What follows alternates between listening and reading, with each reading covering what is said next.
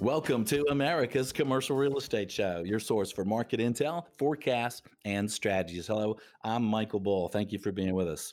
This segment is brought to you by my company, Bull Realty. For customized asset and occupancy solutions, visit bullrealty.com or you're welcome to connect with me personally. My email is michael at bullrealty.com. Well, today we're going to talk about one of the sectors that has been uh, really interesting over the years, how it's really grown in popularity uh, with investors of all sides. Um, and that's uh, self storage properties. You know, and some people think of self storage as those those little ugly buildings on the side of the road with with orange doors, but uh, the the market has really grown now, and it's interesting to see some of the big, beautiful uh, projects, uh, urban projects, and things, and uh, it's become a really big business. But how has uh, COVID impacted it? How is the economy impacting it? How about some of the migration that's been uh, going on? Uh, how about the work from home? Well, we're going to hear from an expert today. Please welcome my guest is Tom LaSalvia. He's a senior economist with Moody's Analytics. Tom, thank you for joining us, sir. Michael, an absolute pleasure. Thank you for having me. Thank you. Uh, well, first of all, I'm just curious about when you look at self storage overall around the U.S. Um, how how are the properties performing? Quarter one was fantastic, but I want to give you kind of a little bit of a backstory before we get right into that. I mean, self storage is a fun, fun subsector, a sector on its own to, to cover. So much variability, kind of so much of a roller coaster up and down over the years, really over the last decade or so. Uh, so that that roller coaster is kind of continuing. Uh, pre-COVID, so let's say 2016 to 2019, things weren't looking great. There was a lot of negative pressures in the sector, most of it coming from the supply side. Hmm. Uh, we saw just a glut of supply from really 16 through 19, even through 20, actually, which is interesting because there was a lot of uh, reduction in new construction for a lot of other sectors. Um, but self storage, it kind of continued to uh, to push through. But vacancy rates were trending upwards for four straight years. They finished 19 at um, a near record level of about 15%. I think it was like 14.5% or so. Um, rent was stagnant, edged downward actually over that four or five year time period. Um, but it wasn't really for the lack of demand. That was pretty consistent around, you know, 175,000 units uh, annually, which is pretty strong historically. Um, it was really a supply issue. Uh, there was just a lot of institutional awareness right in the last decade or so so so you know whether it was REITs other institutional investors and then it was you know it was it was all of us and our brothers throwing up uh, self storage on any vacant land we had right because of that low overhead associated with building it and so once it became apparent that there was a need for it. There was a lot of speculative construction, and that really caused this softness, this weakness in the market coming up until um, the pandemic. And then the pandemic hits. And the crazy thing is, it kind of jolts the sector out of this this weak period, out of the doldrums. Yeah, yeah, it's it's really fascinating. Um, absorption jumped for 2020 now. Absorption jumped uh, over 200,000 units, um, most since 2016. And the first quarter numbers were absolutely sparkling in 2021. So there's a continuation here. Uh, we're, we're going to be around an absorption of 100,000 units just for the quarter alone. So, so whether it's we're kind of coming out of the pandemic and that's helping, or it's just kind of more of what we saw during the pandemic continuing now into quarter one as the uncertainty kind of goes away and as the economy grows but but i think we'll talk about that as as we're you know we're on the line today but really things things are great. Um 90 90 basis point uh, decline in the vacancy rate in the first quarter that's a record for first quarters um, since we've been tracking this closely uh, over a decade ago. Um, year over year rent growth is somewhere between five and six percent at this point. Wow! So we're we're strong. Um, vacancy rates now about thirteen point seven percent, and so that's that's the current status. Twenty twenty couple of bumps in the road, but we ended up in quarters three, quarter four doing pretty well. And then 2021, we've started off with a bang. Well, Tom, that's uh, surprising to me. What is causing the increased uh, demand? Uh, yeah, I mean, self storage thrives on change, right? So so self storage does not like consistency as much of many of our other sectors that we talk about in CRE.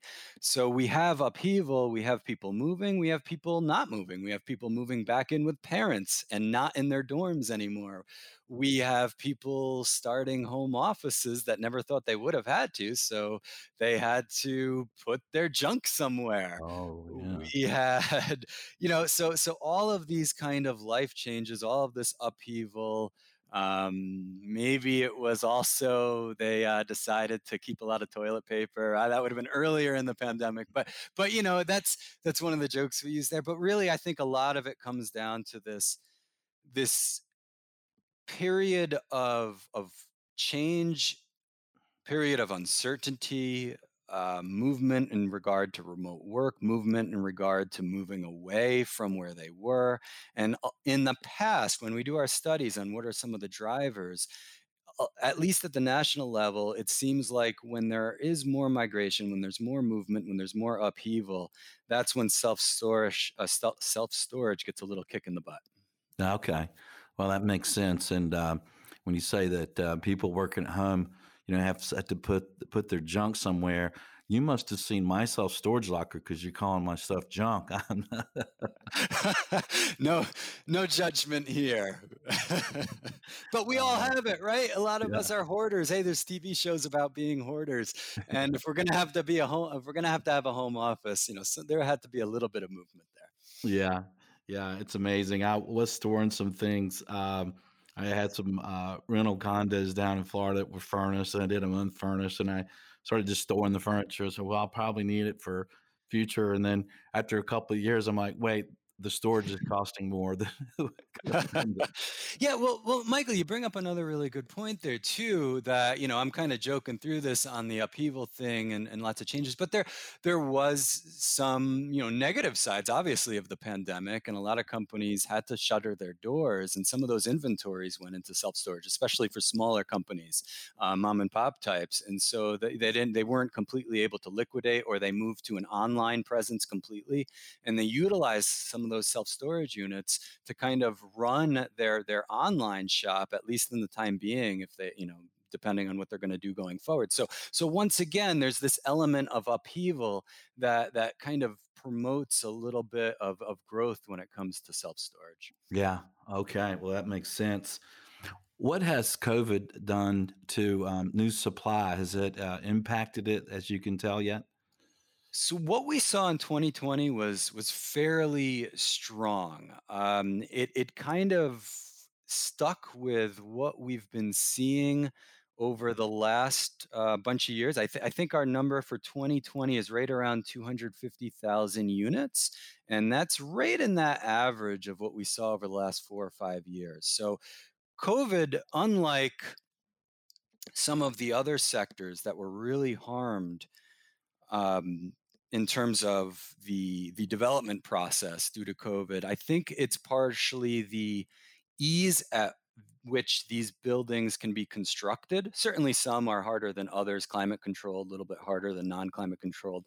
You know, but but generally when you look at self-storage versus trying to build an amenity-filled apartment or um, amenity-filled office or whatever it might be retail, whatever it might be, you know it's it's a lot easier and so even if there were health issues even if there were some government mandated regulations whether it was an essential or not you know for the most part developers were able to push forward and the construction numbers were were solid. So so which makes which actually makes the fact that vacancy has fallen and we had some rent growth throughout the year even the the more amazing for the sector right? Absorption was strong. Yeah. So if you continue then to have good strong supply you have improving numbers in the space. Um, you have covid here. We are to you know, beginning of May of 2021 as as we talk today.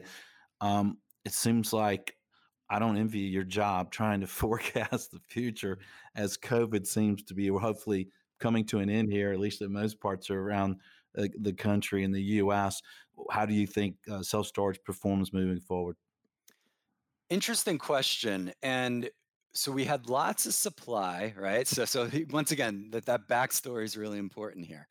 Tons of supply, which brought the vacancy rate up to around 15%, and now it's dropped a little bit from that peak, but it's still a little bit soft. So I have a feeling and what we're seeing in our numbers, because we uh, and on the supply side, we actually go out and survey developers. So our our kind of 12 to 18 month pipeline is pretty certain, and we actually are starting to get the sense that the developers see that there's enough out there right? So this is actually good in a lot of ways for for future rent growth and further vacancy declines because it seems as though that while 2020 kind of was that high point 2021 we're going to still get some new supply that was you know in the pipeline even pre-pandemic ready to go some of those larger more institutional type of projects.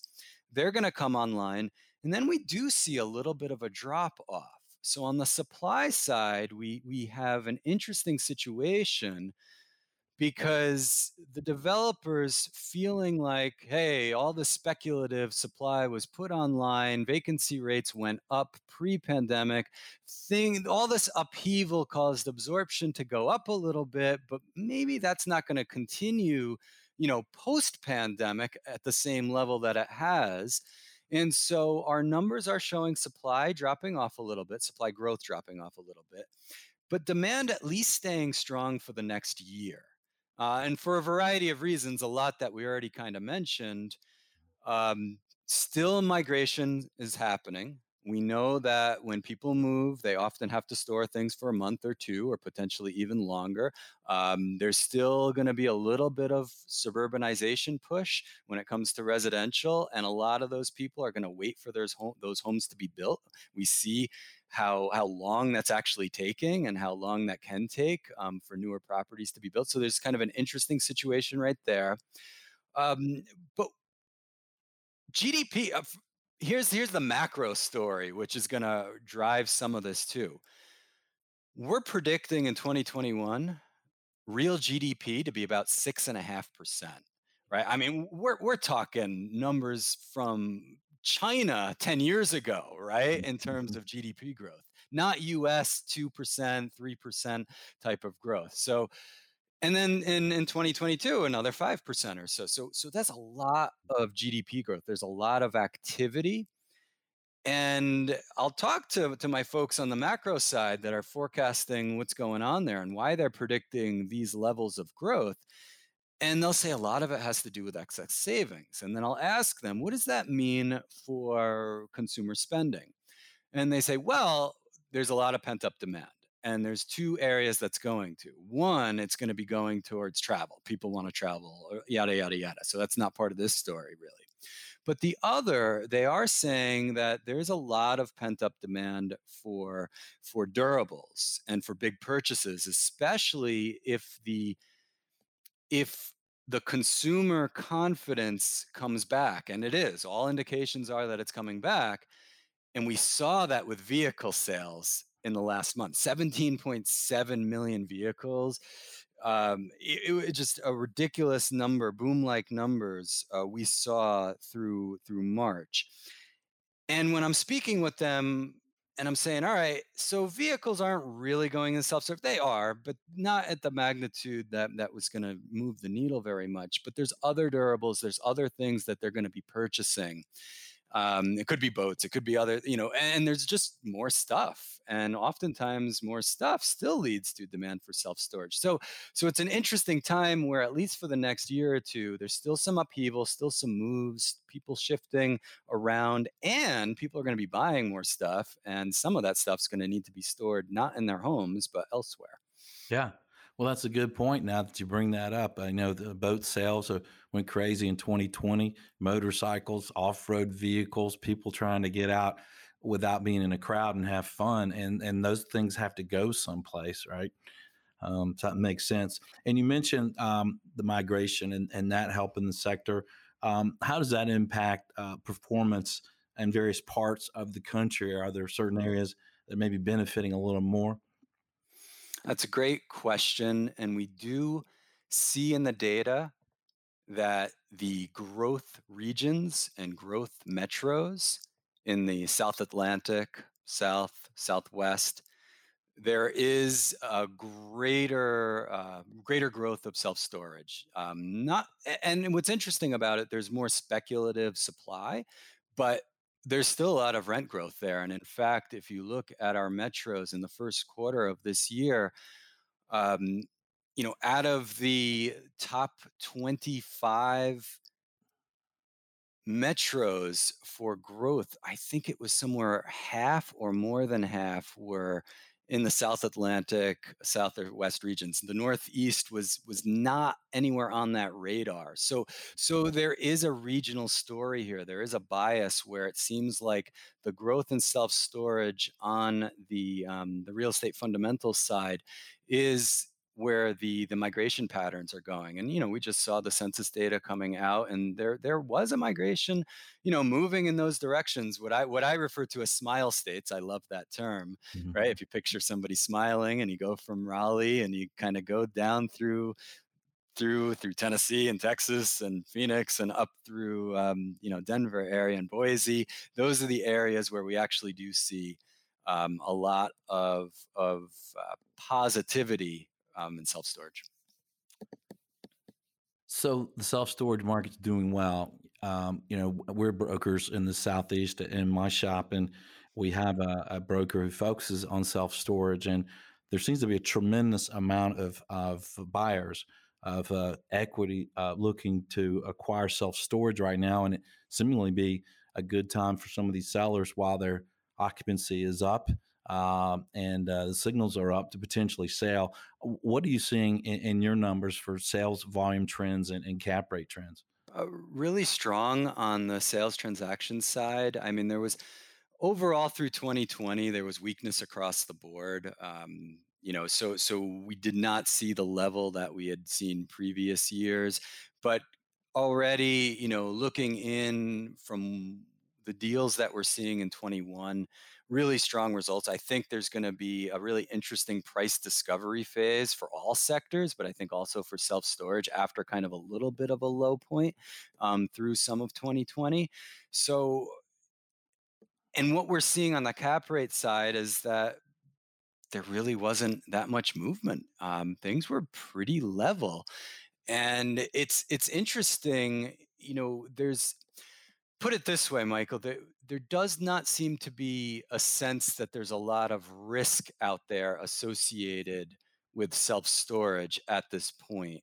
Uh, I think, once again, going back to the fundamentals of supply and demand, there's this absorption which is not really going away.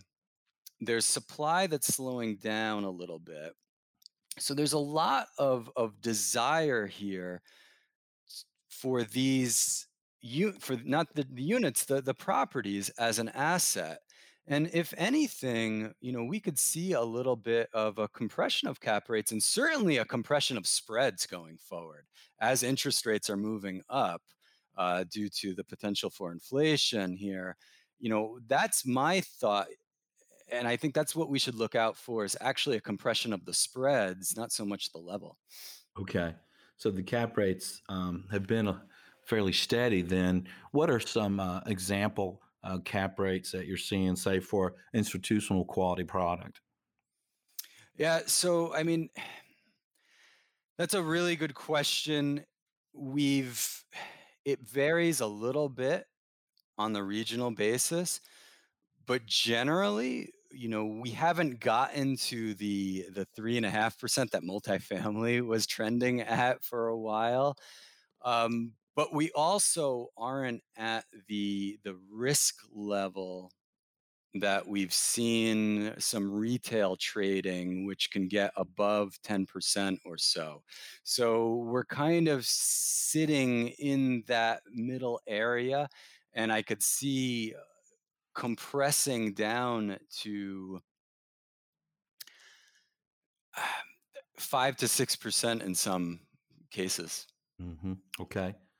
Well, Tom, what would you leave our audience with to think about moving forward um, in the self storage world? It's it's strong. The fundamentals are there to promote solid growth going forward. We do not see a lot of headwinds. Uh, we certainly see more tailwinds. Uh, we do not think that it's overpriced. Um, so it seems to be a good time now for investing in this asset class. Well, good. Well, that's a, a good place to end it since I'm a broker. I like. I like hearing that. Well, Tom, thanks for joining us, sir. Appreciate you being on the show. Thank you, Michael. All right. Uh, and thank you for joining us uh, around the country. So, if you do own some self storage uh, and you want to take some uh, chips off the table, uh, let, get in touch with me. And uh, if we're not right to do it for you in the Southeast, we'll find you someone. hey, and thanks for sharing the show. And thanks for joining us on social media and for our show today. Until next week, be sure that you always lead, learn, and laugh. And join us for America's Commercial Real Estate Show.